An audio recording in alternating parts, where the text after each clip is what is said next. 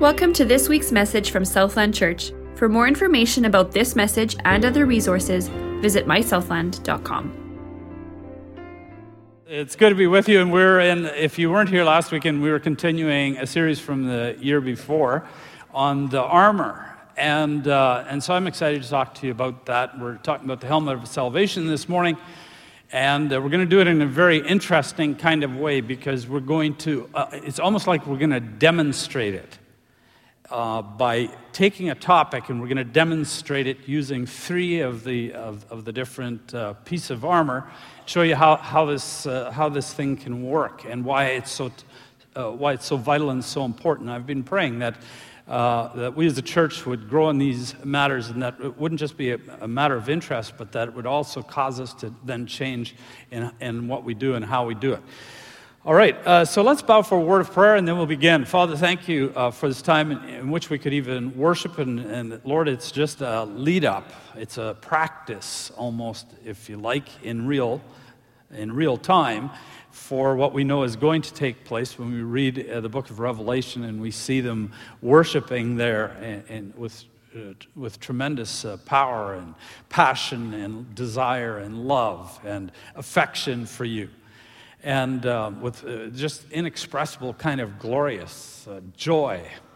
And uh, so we thank you for the opportunity to be doing it. Thank you that we can get a hint of heaven now. Thank you for the deposit of your spirit, the, the spirit who you've given to us as a deposit, guaranteeing our inheritance until the redemption of those who are God's possession to the praise of his glory. We just praise you for that, uh, that you've given us and that we can taste of the powers of the coming age, that we can share in the Holy Spirit right now, that we can taste the goodness of the Word of God, as the writer to Hebrews says. Even now, we get a taste of glory. And we praise you for that. And, uh, but we look forward to something that's much, much better. And we pray for those that are struggling in our church today, a number of families going through some really difficult times. I think, in particular, the Hauschowskis and Walter uh, uh, on, his, on his way to be with you. But what a tough road. What a tough road. And there's others that are going through such difficult, difficult times. We pray that even if they can't be here, that even if, if, if somebody shares something with them or they can listen to it later or something, but Lord, that you, you would be their hope. That we could, uh, we pray, even as Paul did, may the God of hope fill them with all joy and peace as they trust in you, that they may be filled to uh, hope overflowing by the Holy Spirit. We pray this for them and that you would encourage them in the hospital and at home and wherever they, these families are and bless them. Some of them may be even here today. Bless them. Be real close to them. And now speak to us even as uh, through your word. This is really, really critical that we get this, Lord. And uh, I just pray you'd open our minds and I pray that you'd work upon our wills, to work upon our wills to decide to follow you more intently and to prepare for the, the, the, days that we're in, but also for the day that you're returning in power and glory to take us home. We look forward to that day. Thank you, Jesus. Amen. The armor is needed to protect us as we go into battle, and you never, ever take the armor off. That's the whole point. You got to eat with it on, you got to sleep with it, you never take it off in this lifetime. Once you put it on, you never want to be without it. Armor is for this world, robes are for heaven. Amen? There's not going to, we're not going to need the armor. We're going to lay it down, and we're not going to need it. We've discussed the belt of truth, the breastplate of righteousness, the feet um, shoot or shod with the uh, readiness that comes from the gospel of peace. We talked about that last week. And today we're talking about the hel- helmet of salvation, and I skipped over the shield of faith. You may be wondering why, and the reason was because I wasn't certain, but I thought certain families that were going through tough times might be here this weekend and maybe wouldn't be ever able to come back again after that. And so I decided I'd put it here just in case. And then we'll go to the shield of faith next week. And so that's why we're talking about it. But in Ephesians uh, 6.17, I'll get to that right away, but I, I think it's appropriate that we go right from the start because I think it's such an appropriate passage, and I would encourage you to all memorize it. But it says, finally be strong in the Lord and his mighty power. Put on the full armor of God so that you may be able to take your stand against the devil's schemes. And by the way, the word stand is in those first few verses four times. Because the whole point of the armor is so that we don't fall away that we don't, uh, that we don't lose our stance, that we don't drop dead, that He doesn't get us. That's the whole point of putting it on. Uh, Therefore, put on the full armor of God so that when the day of evil comes, oh no, and then uh, verse 12, I, I missed verse 12 there, but uh, for our struggle is not against flesh and blood, but against rulers, against authorities, against powers of this dark world, against the spiritual forces in heavenly places. Therefore, put on the full armor of God, so that when the day of evil comes, and as I said last week, that day will come. It comes to all of us. So that when the day of evil comes, and Satan tries to inflame it, either with a direct attack or through temptations or through dying or whatever it is, when that day of evil, you may be able to stand, and after you've done everything, to stand. And then verse 14 stand firm then, with a belt of truth buckled around your waist or cinched around your waist, with the breastplate of righteousness in place, with, um, with feet fitted with the readiness that comes from the gospel of peace, which we talked about, verse 15 and then, in addition to this, take up the shield of faith. We're going to refer to it today, though we're not preaching on it today because I'm going to show you something. Uh, take up the shield of faith with which to quench all the fiery arrows of the evil one. Take the helmet of salvation, that's today, and the sword of the Spirit, which is the Word of God. And then he goes on to uh, talking about prayer for two verses, and we won't go into that right now. So, what truth is Paul picturing with the helmet of salvation? 1 Thessalonians 5 8, where he wrote to the church in Thessalonica, makes it quite simple for us. He says, Let us be controlled, putting on faith and love as a breastplate, and the hope of salvation as a helmet. There it is, the hope of salvation. That's what he's talking about. It's a hope. So it's the helmet of salvation, of hope. Or you can, if you, if you like, uh, just uh, for, for short, just call it the helmet of hope. That'll help you remember it. The helmet of hope. And it fastens on the promise of what is yet coming that we can't see. And Paul talks about a, a hope like that in Romans chapter 8. So, how does hope help us? And we're just going to quickly put up a quick list. We cannot speak on all of these. This would be an entire series, just this piece right here. It makes us bold and courageous. I'll give you an example of, uh, of that verse, just so you see how, the, how Paul ties that in. He said, Since we are, uh, no, since we have such a hope, we are very bold. And I thought I was going to say something about it, but there's not going to be enough time, so forget it. It helps us resist sin. And you can look at these passages, and if you want to take a, a, photo, you can write it down, whatever. It causes us to reject worldly pleasures. It supports believers in affliction, which is what I was praying about some of the families in our church. Psalm 43 Why are you cast down, O my soul? That's what he's talking about. It gets the attention of unbelievers. We talked a little bit about that from a different angle last week. And it overcomes weariness in well doing, according to Galatians chapter 6, verse 9, says, Let us not be weary in well doing, uh, is what he said. Um, but here, in addition to that, that's Galatians 6 9, but also it overcomes weariness in prayer. And that's, uh, we find that in Luke chapter 18, verse 1. Jesus told his disciples a parable to show them that they should always pray and not what? There it is, see? Not give up. That's the whole point of this armor. Because Satan's strategy is actually very, very simple. His strategy is incredibly simple. If you want to know what his strategy, I always pray against his strategies, his plans, and his assignments. Always. I'm always praying against those three. But his strategy is easy. Uh, it's always to make you quit. That's it. if he makes you stop, if he makes you fall, if he makes you quit, then he he succeeded in doing what he wanted to do. That's his whole plan, and he uses uh, he uses a number of different ways of doing this. He has different plans and way, uh, ways of doing it, but uh, he uses deception tremendously well in this. In, in, in this. And so uh, it's very important that we know it's a, it's a very simple strategy, but it has proved to be very effective. And that's why Paul says, stand or stand firm four times. Pastor Vivian Fernandez in Mumbai, India, said the greatest tragedy concerning uh, prayer is uh, not unanswered prayer, but unoffered prayer. And we're going to, we're going to look, we're going to use prayer as a bit of a subject in which we take, uh, because we're going to select it, you know, like from that list, we're just going to take that one and we're going to show you, I'm going to show you how these different, how these different pieces of of the armor work in relation to each other on a particular topic. Okay?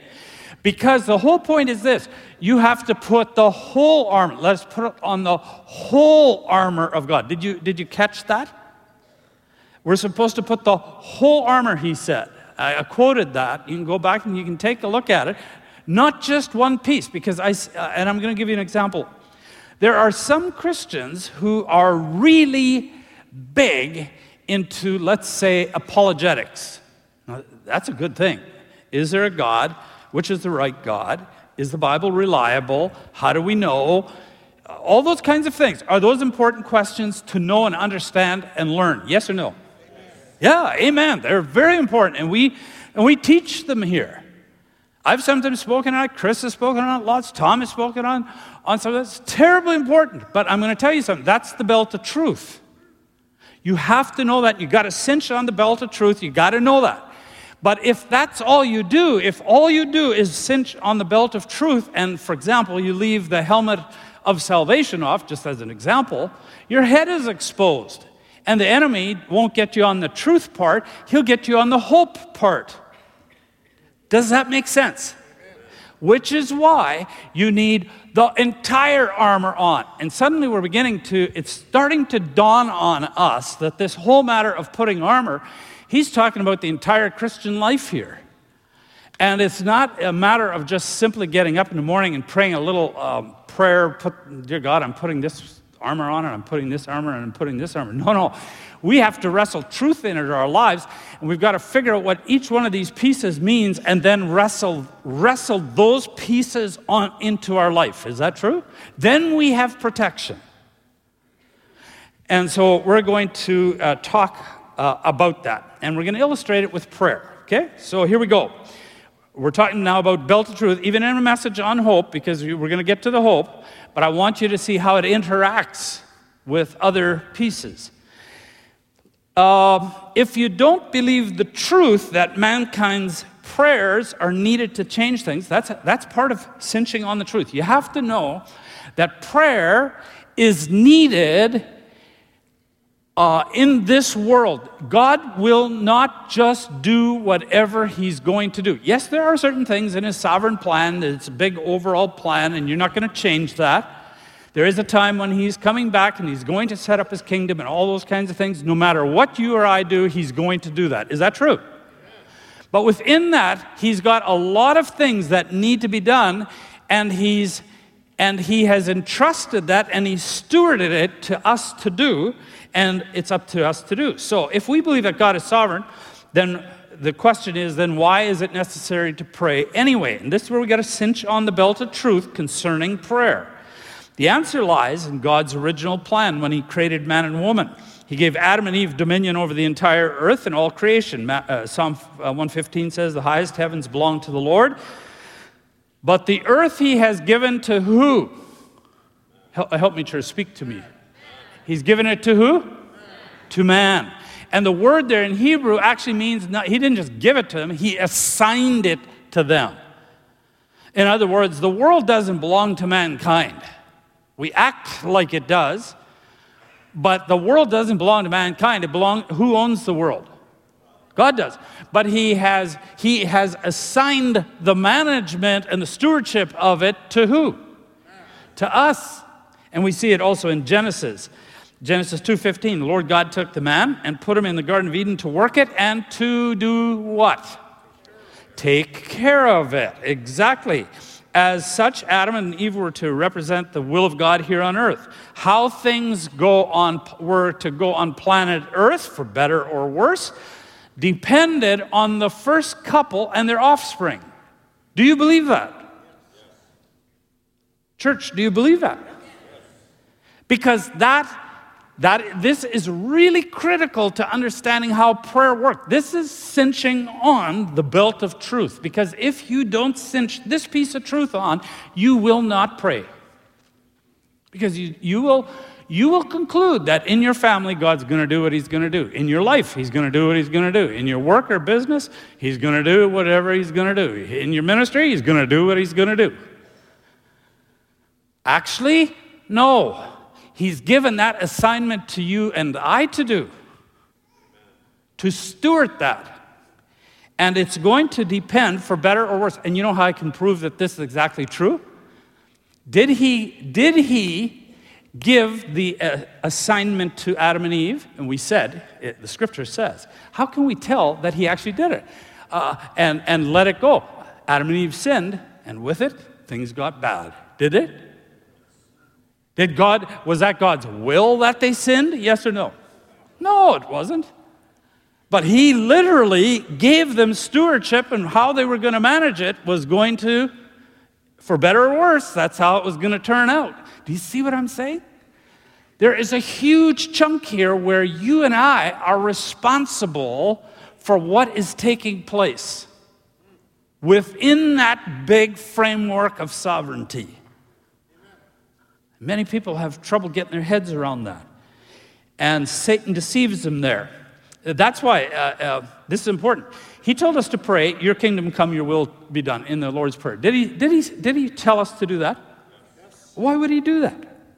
Surely he wouldn't want us to waste our time asking for something that was going to happen anyway, would he? Disciples say, Teach us to pray. Well, pray, uh, Your kingdom come, your will be done in your life, in the life of your children, and your parents and brothers and sisters, in your business, in your workplace, in your cities, in your country. Pray that. Why, why pray that if it's going to happen anyway or not? True? True. Didn't he ask us in the Lord's Prayer to uh, ask for our daily bread? Give us this daily, give us this day our daily bread. Wait a minute. Doesn't he know that we have need for daily bread and other needs that go with it? Surely he knows that already. Why would we have to pray it? The reason is because he gave us the responsibility for enacting these things on the planet. We're talking right now. You say, well, I thought we were talking about hope. Hang on. I'm showing you, I'm going to show you the interrelationship of these armor pieces and why you need all of them. And right now we're talking about, we're taking one topic and talking about how you cinch the truth on. You have to understand this about the need to pray, or you won't pray because you don't have the belt of truth on concerning prayer. Uh, didn't he tell us to, uh, to ask that laborers be sent into the harvest? He said that to the disciples, Matthew 9, verse 38. Ask the Lord of the harvest that he will send uh, laborers into his harvest field. For the harvest is ripe for harvest, but the laborers are few.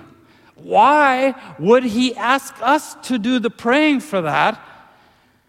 Surely he wants those laborers a whole lot more than you and I do. Would you agree? I mean, we want the laborers going to the harvest field, but not nearly as much as our Heavenly Father does. Yet, he assigns that to us to do. And how we do with it is going to determine a lot, whether we get to participate in that or not, right? Let's take the story of Elijah. I'm not finished on this topic because I want, I want us cinching the belt of truth on this thing before we go to the shield of faith, and then we're going to talk about, about the helmet of hope with regards to prayer. So let's, uh, let's use the story of Elijah. So, uh, 1 uh, Kings chapter 17 and 18, you have the story. He's told to go to Ahab and announce that there was, an, uh, there was a drought. It was a, a, a three year drought judgment. Sounds a little like today.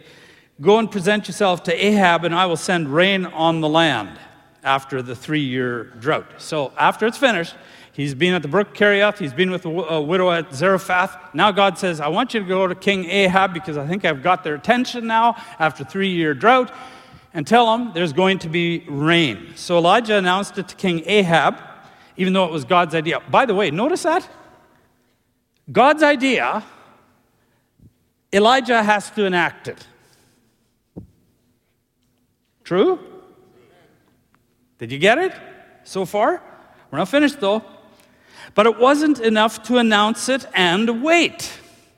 So uh, we know what happens. He says there's going to be this rain, and then he calls for this big contest because now he's got the attention. God's got the attention of the entire nation because their, their nation is burning up with heat, and it's been bronze, no water, nothing's growing properly, probably fires. And, um, and he's got their attention. So um, um, Elijah puts on this, uh, on this big contest. And you know, the prophets Baal 450. They call, try to, they cut themselves praying, and nothing happens. And he, Elijah standing there and mocking them till noon.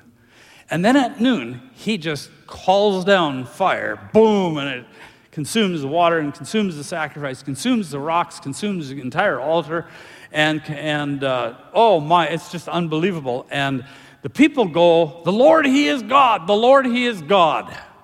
Amazing demonstration of God. But what's interesting is, after the fire contest, it required Elijah's perseverance. Well, remember, God said, Go tell Ahab rain's coming. So he does his part and he goes and tells him. But this is where we as Christians often stop. We now know the what God wants, and we don't realize that it's up to us to enact it through prayer. And so Elijah, by the way, this is cinching on the belt of truth right now. That's what we're talking about concerning prayer. So Elijah uh, calls down this fire. You'd think he would just call down rain. Rain. you know, he's the Old Testament version of the rain man. Rain. And uh, no, nothing, nothing happens. He goes to prayer and he prays for rain. And he sends a servant to a bluff to look out, uh, out over the valley where they could get a good look and tell me if there's a cloud coming. Comes back and says, no, no, not even a wisp. Not like nothing, not even a little bit of white? No. He goes to prayer again, sends the servant a second time. And the servant comes back, nothing. He does it a third time, and a fourth time, and a fifth time, and a sixth time. Does that sound like some of your prayers? By the way, how many of you are up to six? Some of you might have stopped at six. You got to go to seven. And so he goes to prayer a seventh time and he sends the servant again, and the servant comes back. And the servant is really excited. He says, I see a cloud the size of a fist. Now, think about this a big sky, massive sky, uh, you know, our big sky here. And you get uh, one this big. And uh, I want you to notice his response to a cloud this big, little white fluffy thing, you know cotton ball. Go and tell Ahab at once, hitch up your chariot and go down before the rain stops you. That's hilarious, by the way. You can laugh. That's hilarious. Are you serious? Or is it? Because in the next verse says, Meanwhile, the sky grew black with clouds, the wind rose, a heavy rain came down, Ahab rode off to Jezreel. This isn't just a cute little bedtime story. This is a story about the interaction of, of heaven and earth, God's kingdom and us in that kingdom, and how heaven and earth interact and work together. That's what this is a story about. And we have to cinch on, put on the belt of truth and understand this. Otherwise, we won't pray. This was about advancing God's kingdom. The northern kingdom was far from God.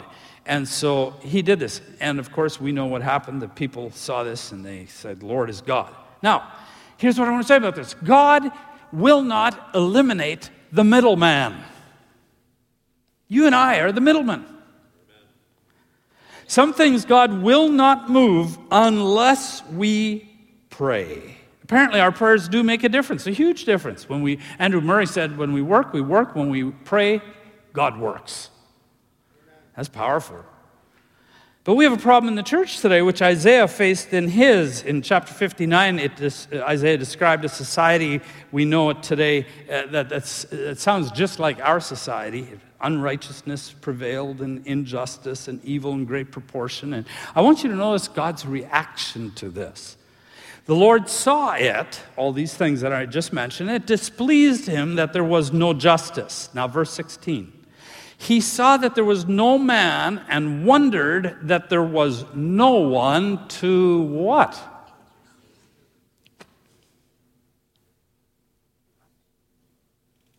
I looked for someone, he says in Ezekiel. The whole world, Christians too, see terrible things uh, going on, and they ask, why isn't God doing something about this? And God, in his council chambers in heaven, with his council are having a discussion what's the matter with Christians? Why aren't they doing something about this? Like praying. Like praying. He's fully willing to do something about it. But remember, he's entrusted or assigned that part to us. And if you don't understand that, you won't pray no matter how many messages on prayer you hear. God uh, even tells us what to pray. We listen, He speaks, we pray according to His will, and then He moves into action.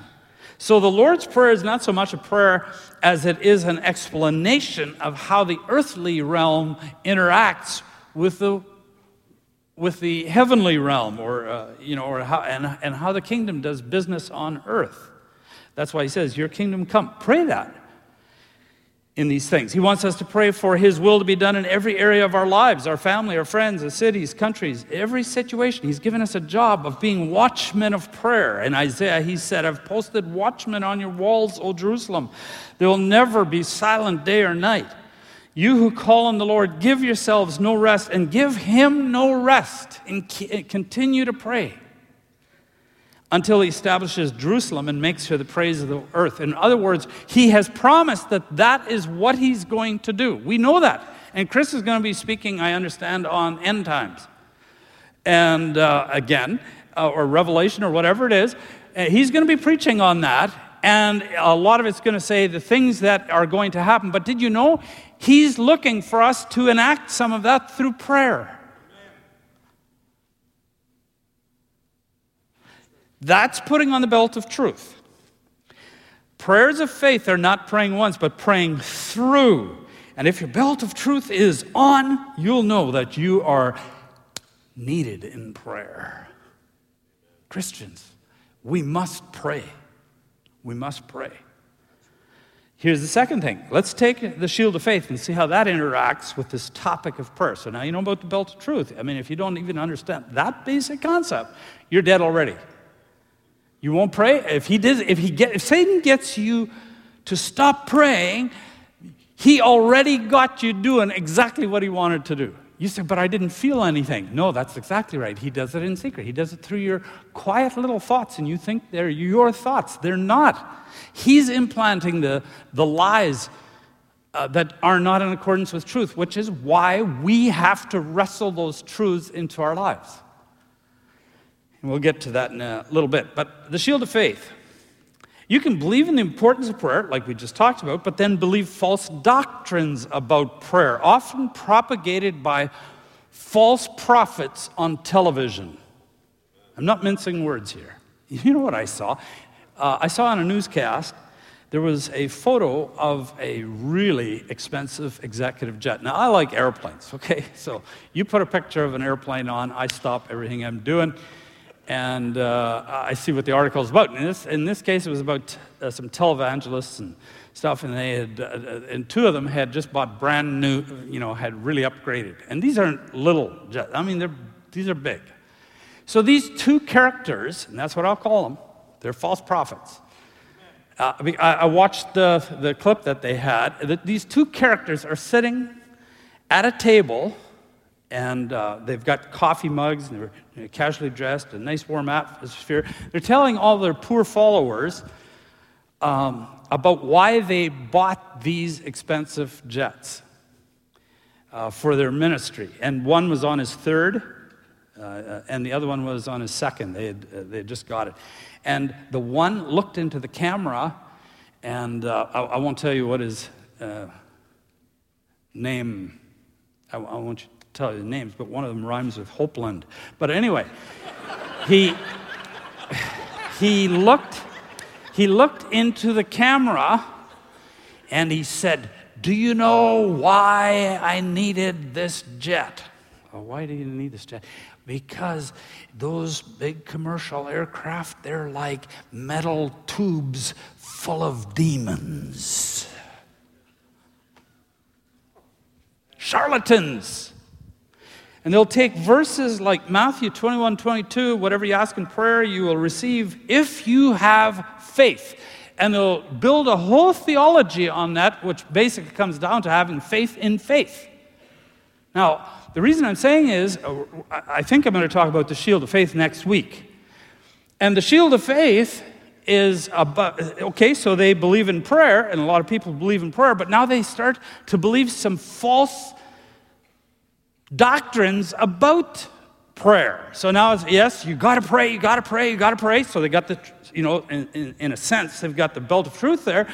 But now Satan takes this and he fires fiery arrows of false doctrines at them. And they come out with these weird kinds, kinds of ideas built on one verse, taken out of context with all, the, all of Scripture. And they say you shouldn't suffer, and you know, on and on and it stops believers. You say, well, you're just preaching the choir here. No, I'm not. It has stopped people right here at Southland. Listen to me. Be careful who you're listening to. You, you can't examine the lives of those kinds of people who are a million miles away and what they're doing. You have no idea what they're doing.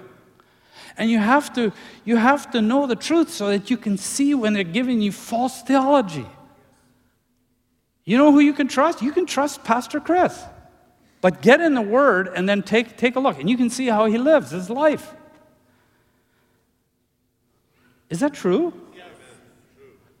Paul said, Examine my life, uh, uh, the way I live. Don't you go watching all that there's a four letter word that I won't use because then I'll get some emails from parents who are concerned about their kids hearing that word. So, nonsense. That's a good word. I've never used it before, but that's awful stuff. You say, oh, you shouldn't, you know, you, are being too harsh. No, I'm not. Look at what Paul, if you read your word, you'll see Paul warned them about people and he named them. I'm not talking about pastors who are true godly pastors and we have a difference here, there, and stuff. No, no, no, I'm not talking about that. I'm talking about false prophets. Amen. Watch it. Anyway, I don't know, I'm getting carried away here. So I better get going. Listen, there are three conditions for answered prayer, and here they are. They're implicit in the Lord's Prayer, but they're ex- explicit in other places. I don't have time to develop it all, but I'll quickly give you them. It must glorify God. In the Lord's Prayer, Jesus taught, Hallowed be your name. Now, how can you pray, your name be glorified, and then ask Him for something that will not glorify Him? Do you think that kind of stuff, what I just explained, do you think that glorifies God? Yes or no? no? Church, listen to me. Does that glorify God? No. no, it does not glorify God. Even the world knows that and puts it on their website newscasts. How come the world knows that better than, than, than Christians sometimes? It must glorify God. Number two, uh, condition.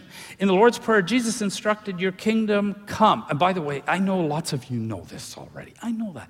But there might be a few people here that need to know this. And um, in the Lord's Prayer, Jesus instructed, Your kingdom come. Did he, did he instruct us to pray that? Yes, he did. So then, how would he allow us to do something that would be contrary, uh, to pray something that would be contrary to that? He wouldn't. And uh, condition number three, it must not hurt us. And I put another word in there ultimately.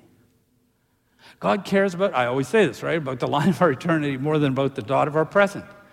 And some things He allows in our lives because He knows it's going to make us better and prepare us for eternity. There'll be more reward and so on. And that's another whole message because of it. But he's not going to, well, in uh, Matthew chapter 7, which of you, if his son asks for bread, will give him a stone, or if he asks for a fish, will give him a snake? If you then, though you are being, uh, uh, if you then being evil, know how to give good gifts to your children, how much more will your heavenly Father give good gifts to those who ask? Amen? And that means he will, that also means he won't give us, not only will he not give us bad gifts, it means he will not give us gifts that would be bad for us.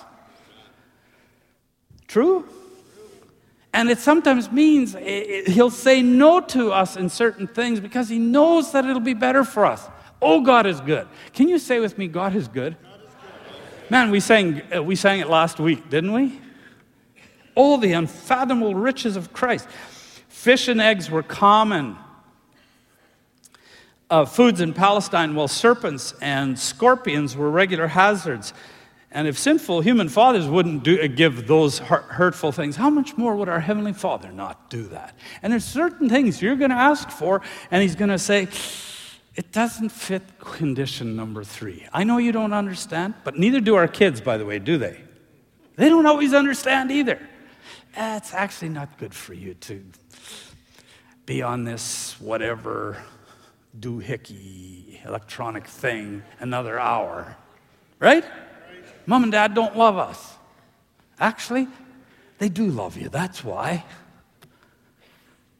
And um, anyway, that's, by the way, uh, you know, I, I, I, I mocked uh, Pastor Chris, and no doubt you'll tell him about it, but that's part of the reason he, he, uh, uh he, he gets on these tears. It's not just because he's being anti electronic, it's because he actually recognizes the problems. And he recognizes the problems with the kids. And so he, he's trying to model something, resist that, uh, that temptation. But anyway, let's, let's move on to another one. So now we know that not only do you need the belt of truth with regards to prayer, but you also need the shield of faith in understanding what the conditions are for, for prayer. And you've got to be careful because there's charlatans and false prophets out there, and Satan's using them to fire arrows at you to try to get you off course because then you pray for the wrong things and then God doesn't answer, and now you're angry and you're disappointed with God, and you what? Quit, and so many have. Or you cause division in a church, or you do something, but you, you don't stand firm. Here's the next one you need helmet of hope with regards to prayer. Even if you believe the truth about the need to pray, belt of truth, and you pray correctly, shield of faith, you may become weary in it. Do you ever get weary in prayer, yes or no? Does, do any have any of you ever got weary? Paul got weary. That's why he could say, he, he, understood it. He could say to the, he could say uh, to them, let us not grow weary in well doing. Let us not grow weary. Let's not give up. Therefore, my dear brothers, stand firm. That's he said to the Corinthians. Therefore, my dear brothers, stand firm. Let nothing move you. Always give yourself fully to the work of the Lord because you know your labor in the Lord is not in vain. 1 Corinthians 15 58, right? Don't let anything move you. Don't become weary in well doing and in prayer because enemy is trying to wear you down so that you will what? Quit. That's the strategy. And if you quit, he got you. You say, Yeah, but you don't know how weary I am. I know you don't. I, I don't know how weary you are. I know how weary I get, but I don't know how weary you get. But let me say this that's what the helmet of hope is for. Amen? so that you don't become weary in well doing and quit. I remember, um, I'm going to illustrate it. Uh, it was August, uh, for, and I hope in the illustration I don't make matters worse. I, I hope I actually make ma- matters better. That's the point of the illustration. It was August 1st, 2004, and Fran and I were attending a church uh, in Langley, BC, where we went when we were staying in the White Rock area many years ago uh, for the writing. And uh, the pastor, Pastor Brent Cantalone at that time, he got up and he said, we're going to pray for a missionary. I'd like us to pray for a missionary right now. He's dying of cancer. I'd like us to pray for him. So we all knelt. He asked us, and this is a, this is a pretty big congregation. He asked us to all kneel on the, on the floor, which was great. It was a Sunday morning. We did. We didn't know this missionary. And, uh, and uh, so I, I was praying for the missionary, but Fran immediately got a vision from the Lord. And it was a, a vision of Stephen.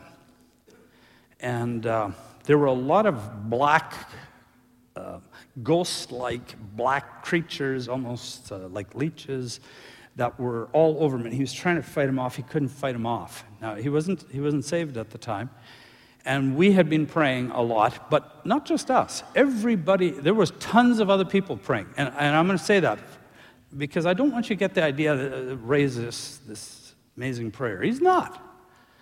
Just another prayer and uh, do not be ashamed of going to every single cell meeting and every opportunity in prayer summit and asking others to pray for your kids or whoever. Amen. We did it for years. and what would you like prayer for today? Same. That's all we would say. Same, same, same. Year after year, same, same, same. Many people praying. And the vision she got was that the black leeches were getting pulled off, but they were still they were hanging on. They were kind of like suction cups, but they were being stretched. And the Holy Spirit helped us to understand immediately the picture when she described it right after the service, walking out to the parking lot. We immediately knew what it was. It was the prayers. It was all the prayers that were having that impact in the spirit world. Because there's a spirit world going on, people. People. Do you hear me? That's why your prayers are so necessary. And that's why they aren't just answered overnight. It's not just like God overrules everybody's will. There's a, there is a spiritual battle going on. And we've become materialists in our, and naturalists in our churches in the West. We don't believe in the spirit world. They believe it in everywhere in the world except in the West. And, and these spirits were getting sucked off. Well, when we saw that vision, we were so encouraged. All these prayers, eh, all the prayers of God's people are having an effect. And it gave us such, it gave us such, yeah, hope helmet of salvation. That we double down in our prayers. When you got hope, you got strength. Is that true? You renew your strength when you got hope. When you have no hope, you lose your spiritual strength. You're zapped. And so we doubled down in our prayers and we prayed even harder. Oh, we were just energized. I mean, even more. I mean, we were fasting and praying and oh, we're calling out and we're praying against the enemy and, and uh, lashing at the air, hitting absolutely nothing. Do you see what the helmet of hope does? If you don't have the helmet of hope, okay, we talked about the belt of truth. With regards to prayer, if you don't understand the necessity of prayer, for example, when, you, when your kids aren't doing well and you're not praying because you don't, God's whatever's going to happen is going to happen, you stop. If you get some weird idea about how prayer works, you're going to pray weird and you're going to stop eventually. If you don't have hope, eventually you get so weary and finally you just give up and you don't pray anymore. Do you see why the armor is so important? It, it is just absolutely critical. So, so how do we put on hope? Oh boy, this would take a series of, of things we can hope for, but not really, because what I'm going to show you is, is actually quite simple. I don't want you to get uh, uh, this, this idea that uh, you can't go and put on your helmet of salvation today and this week. You can. And I'm going to show you how to do it very simply. And maybe that's why I just had an idea. Maybe that's why the Lord messed with the message the way He did this weekend. Yeah. Anyway, uh, just as there is weak faith, there is also wavering hope. And Hebrews chapter 6 says, We desire each one of you to show the same earnestness to have the full assurance of hope until the end. Do you know what he's saying? I'm giving you responsibility to put that helmet of hope on. It's your responsibility. You say, I'm in such despair and stuff. Yeah, then it's, it's your responsibility to put that helmet of hope on. Did you, did you hear me, Christian? It's your responsibility, all the earnestness to put it on. We must not be lazy in strengthening our hope. You say, well, you know, some of us are pessimists and some of us are optimists. You know what? I grew up as a guy with a glass half full. Or is it half empty? My wife was half full. Yeah. She was the positive one, I was the negative one. And yet, for decades, I haven't been negative. And the reason is because I put on the helmet. I have to do it just like you. I have to put that thing on. Otherwise, I go into, I just tunnel down and I can spin out of control very fast. And I know that. 2 Corinthians 4:18. So here's the first way. Fix your eyes on what is not seen. So uh, Paul said that uh, to the church at Corinth. He said, "So we fix our eyes right at the end in verse 18." He said, "So I, so we fix our eyes not on what is seen, but what is on, what is you don't look at your your problems and all the issues you're facing, you get your eyes off all your issues and you get your eyes on what you cannot see. Is that true? Well, you say, ah, how do you do that?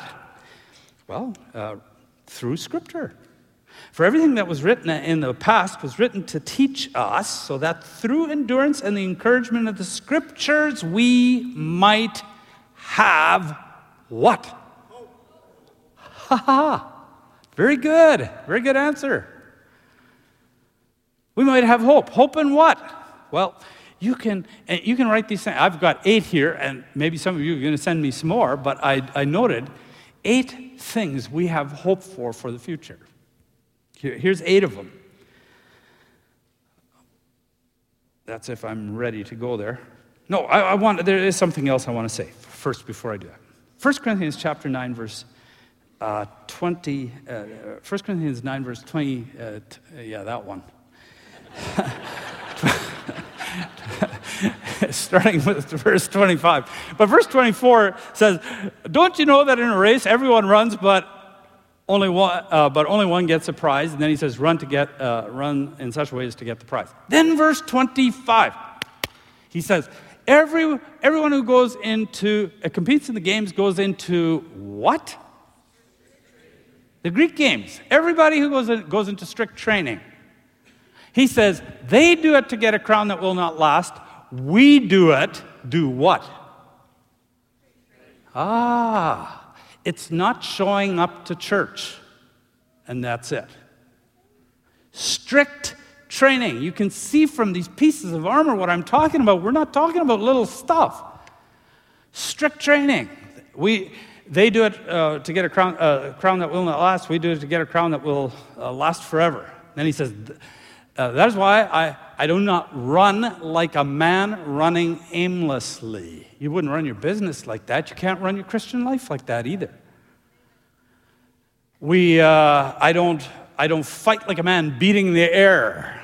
No, he says, I beat my body, he means self discipline, and make it my slave so that after I've preached to others, I myself won't be disqualified for the prize. I have to practice what I preach, is what he's saying. Otherwise, I'm going to be disqualified too. Here, here's one I think I want to encourage you. I know a lot of you do this already. In fact, more in this church than I've seen in any church where I travel. uh, a sermon notebook. You say, This is too hard what you're asking. We don't know. I've never been to Bible college or whatever. I don't know how to study the Bible. you know what?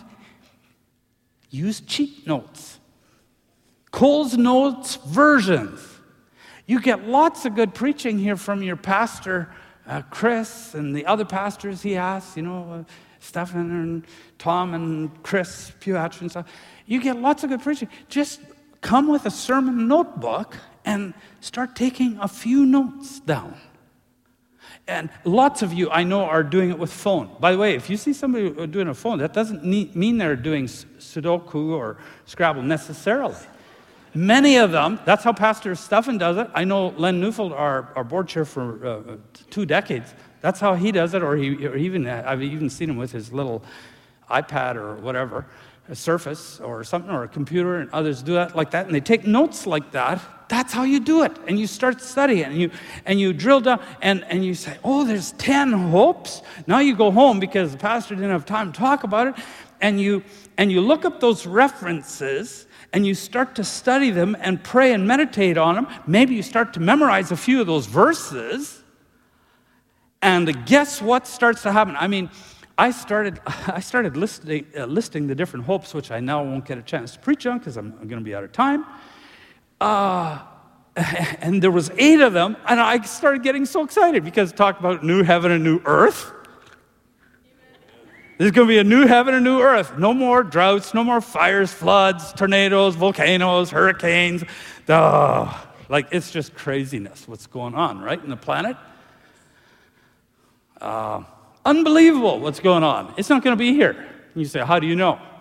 It's easy because, uh, because heaven's going to be married with earth and Jesus is coming to reign on this earth. Do you think, don't you think that those forces of nature have to submit to him? do you think they're going to be able to uh, overtake anything he doesn't want them to do? Oh, no, it's perfect where he is. He has very well manicured lawns. And he says he's going to live with us. Amen? So if he's going to live with us, it's going to be amazing. New heaven and new earth. Are you looking forward to it? You're going to get a new body. How many of you need a new body? Is that Walter? Walter, you need a new body. Man, the aging, you know, uh, you walk with a bent and you get silver hair, and you lo- others of you don't even have it, and, and, and, and, and all the diseases, you know, cancer and stroke and diabetes and, and, uh, and malaria and yellow fever and cholera and Ebola and, and all of this stuff. It just gets uh, it, it, we. Do you know that in heaven you'll forget how to spell those words? You won't even be able to spell cancer. Is that amazing? Amen. Some of you got knees that are shot, completely shot. You're going to have new knees. Can you believe that? Redemption of our bodies. That's coming because they're going to be resurrected. That's a hope. I have no idea where I am here. There's going to be justice and righteousness. Are you sick of the corruption in the world today? Hokey smokes, it's out of control. What is going on? Dear Jesus, please come back and straighten out this mess. And he says in Isaiah, he's going to do just that. No more genocide and wars, no more government, business, corruption, greed, money laundering, organized crime, human trafficking, sex slavery, persecution, wrongful imprisonment, torture, martyrdom, hatred, murder, rape. Anybody want to go? Still want to stay? Not me. Grace Fast said to me one day, with tears in her eyes, she said, I have nothing that makes me want to stay here anymore. I want to go. And she didn't mean she didn't want to fulfill what God wants her to do and loves her kids and all that, of course. She said, There's nothing here that ties me to this world. I don't like it at all. Do not love this world and the things of this world. That's what John said hope for our adoption as sons. Oh, wow. Who have the first fruits of the Spirit, we groan inwardly as we wait eagerly for the adoption as sons, the redemption of our bodies. Think of this. He's already written, if you love Jesus, He's already written out your adoption papers. And he's waiting on the right day. If you check your calendar, he's coming to pick you up. Does it excite you at all? Brothers, I don't want you to grieve like the rest of men who have no hope. I don't want you to be ignorant. I don't want you to grieve. Um, we believe that Jesus died and rose again. We believe that God will bring with Jesus those who have fallen asleep in him. According to the Lord's own word, we tell you that we who are alive and remain will uh, certainly not precede those who have fallen asleep. For the Lord himself shall descend from heaven with a shout, with the voice of an archangel, with the trumpet call of God. And the dead in Christ will rise first. Then we who are alive and remain will be caught up together with them in the clouds to meet the Lord in the air, and so we shall be with the Lord forever. Therefore, comfort and encourage one another with these words. He said that to the church in Thessalonica. Oh, oh, I wish I could just quote some scripture here for you out of. But anyway, redemption bodies. Yeah, I said something about that. Seeing Jesus. Though you have not seen him, Peter said, uh, you, uh, uh, though, uh, though you have not seen him, you love him. And even though you do not see him, you believe in him and are filled with an inexpressible and glorious what? Joy. Think about this. That's before you get to see him face to face. That's before.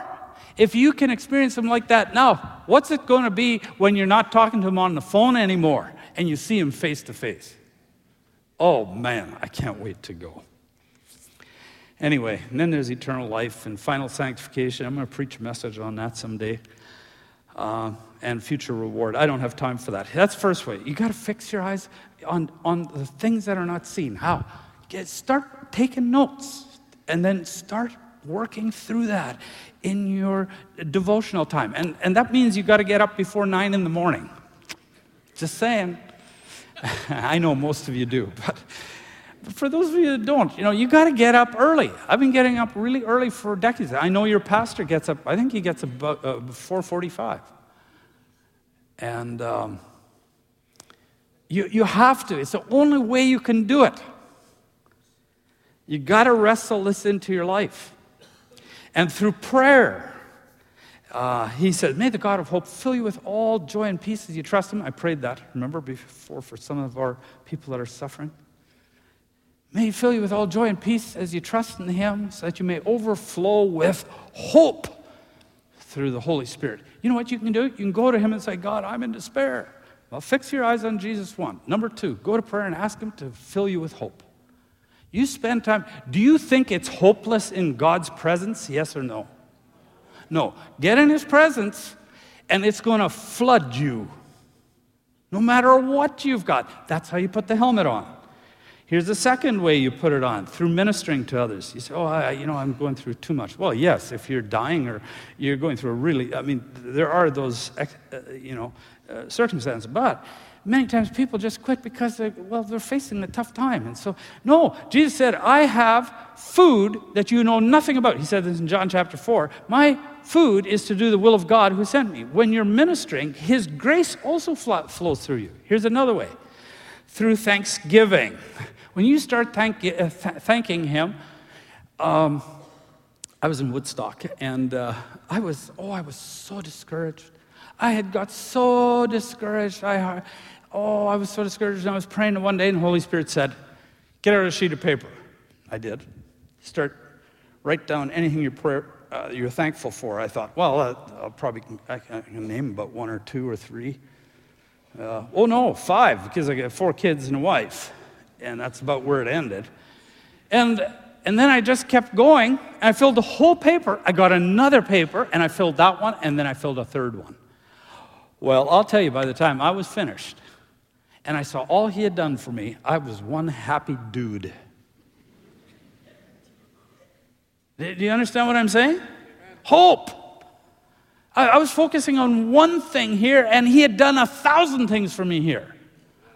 That's one of the ways you put on the helmet. And then there's one last one. Mennonites would say through singing. That's how Chris teases us, right? Through singing. Singing and making melody in your heart to the Lord. As I was preparing the message, you say, Yeah, you, uh, well, no, I'm not going to go down that road. Uh, but as I was preparing the message, uh, and this often happens, a song came to my mind, and the, and the song was uh, uh, In the Sweet By and By. I started, as I was praying, as I was prepping, that, that song just kept go, uh, uh, going. And finally, I got a hold of Pastor Zach, and I said, Pastor Zach, I think I would like us to sing In a Sweet By and By. Oh, he said, that's a great idea. So he immediately sent me a version by Glen Campbell uh, which meant now I had it there and I put it on repeat. It's a marvelous feature, isn't it? I know how to use it. And, uh, and so I hit the button repeat and, uh, and then I was working. And I must, have, I must have sang that song at least, I'm not exaggerating, 30 times, maybe more. I just have no idea. It was just going every day in this way. And sometimes I would sit there and I would just weep. just weep. Incredible joy. Such hope. Such unbelievable hope. And I said, uh, the weeping wasn't because it was sad. I was just, I just went, God, why would anybody want this when we're going to get that? Why? But you see, you got to get your eyes off of the things that are, that are seen and you got to put them on the things that are unseen. And one of the ways is through singing. God made it that way. And oh, His Spirit just moved through me powerfully. I just had just such powerful times. And finally, I'd say, Well, Lord, I think I better stop. I really got to get this, I got to get a message together here. And so we're, uh, we're going to sing that song right. Well, look at that. We've got a worship team here to help us with that. It is what an answer to prayer. And uh, no, they did a great job with me. We had a wonderful time last night singing. So I'm going to ask you to stand um, because we're going to sing this song. We had an amazing time singing it last night. We're going we're to have a wonderful time now. Sing it to the Lord and get your eyes off of the here and on the there. All right. There's a land that is fairer than day, and by faith we can see it. Pick it up a little bit. For the Father waits over the way to prepare us a dwelling place there. In the sweet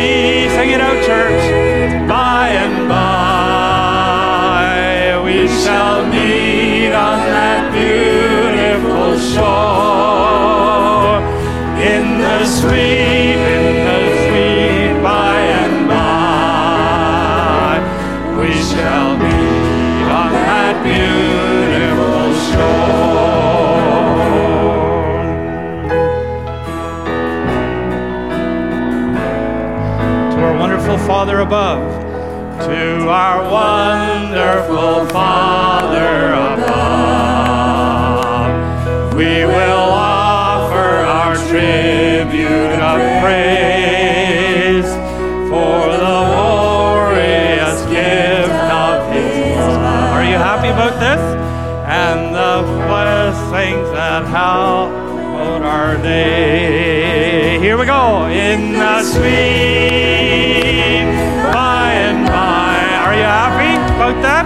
shall meet on that beautiful shore. In the sweet by and by. We shall meet on that beautiful shore. In the sweet,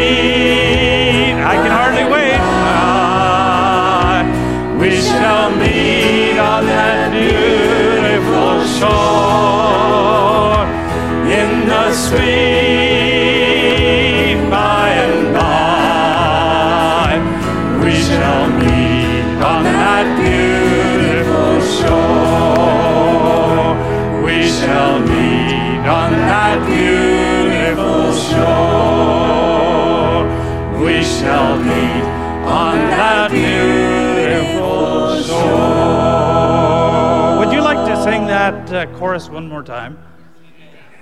Would you? Okay, then we're going to sing it one more time. But this time, when you do it, if you want to, you can hold somebody's hand. You don't have to. Not everybody likes holding hands. And, uh, or, or look at somebody or put your arm around somebody and, uh, and let's sing that sort of kind of to each other and with each other because we're, that's where we're heading. Is it? This is a tremendous hope we have. All right? Give us the uh, chord and away we go. Here we go. Thanks so much. Here we go. In the sweet, sing it out, by and by, we shall meet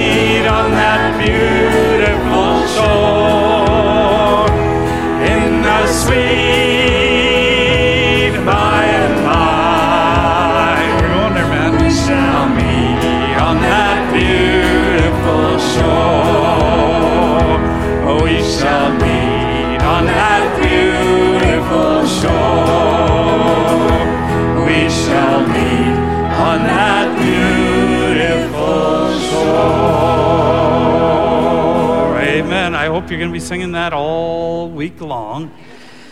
Here's the weekly challenge.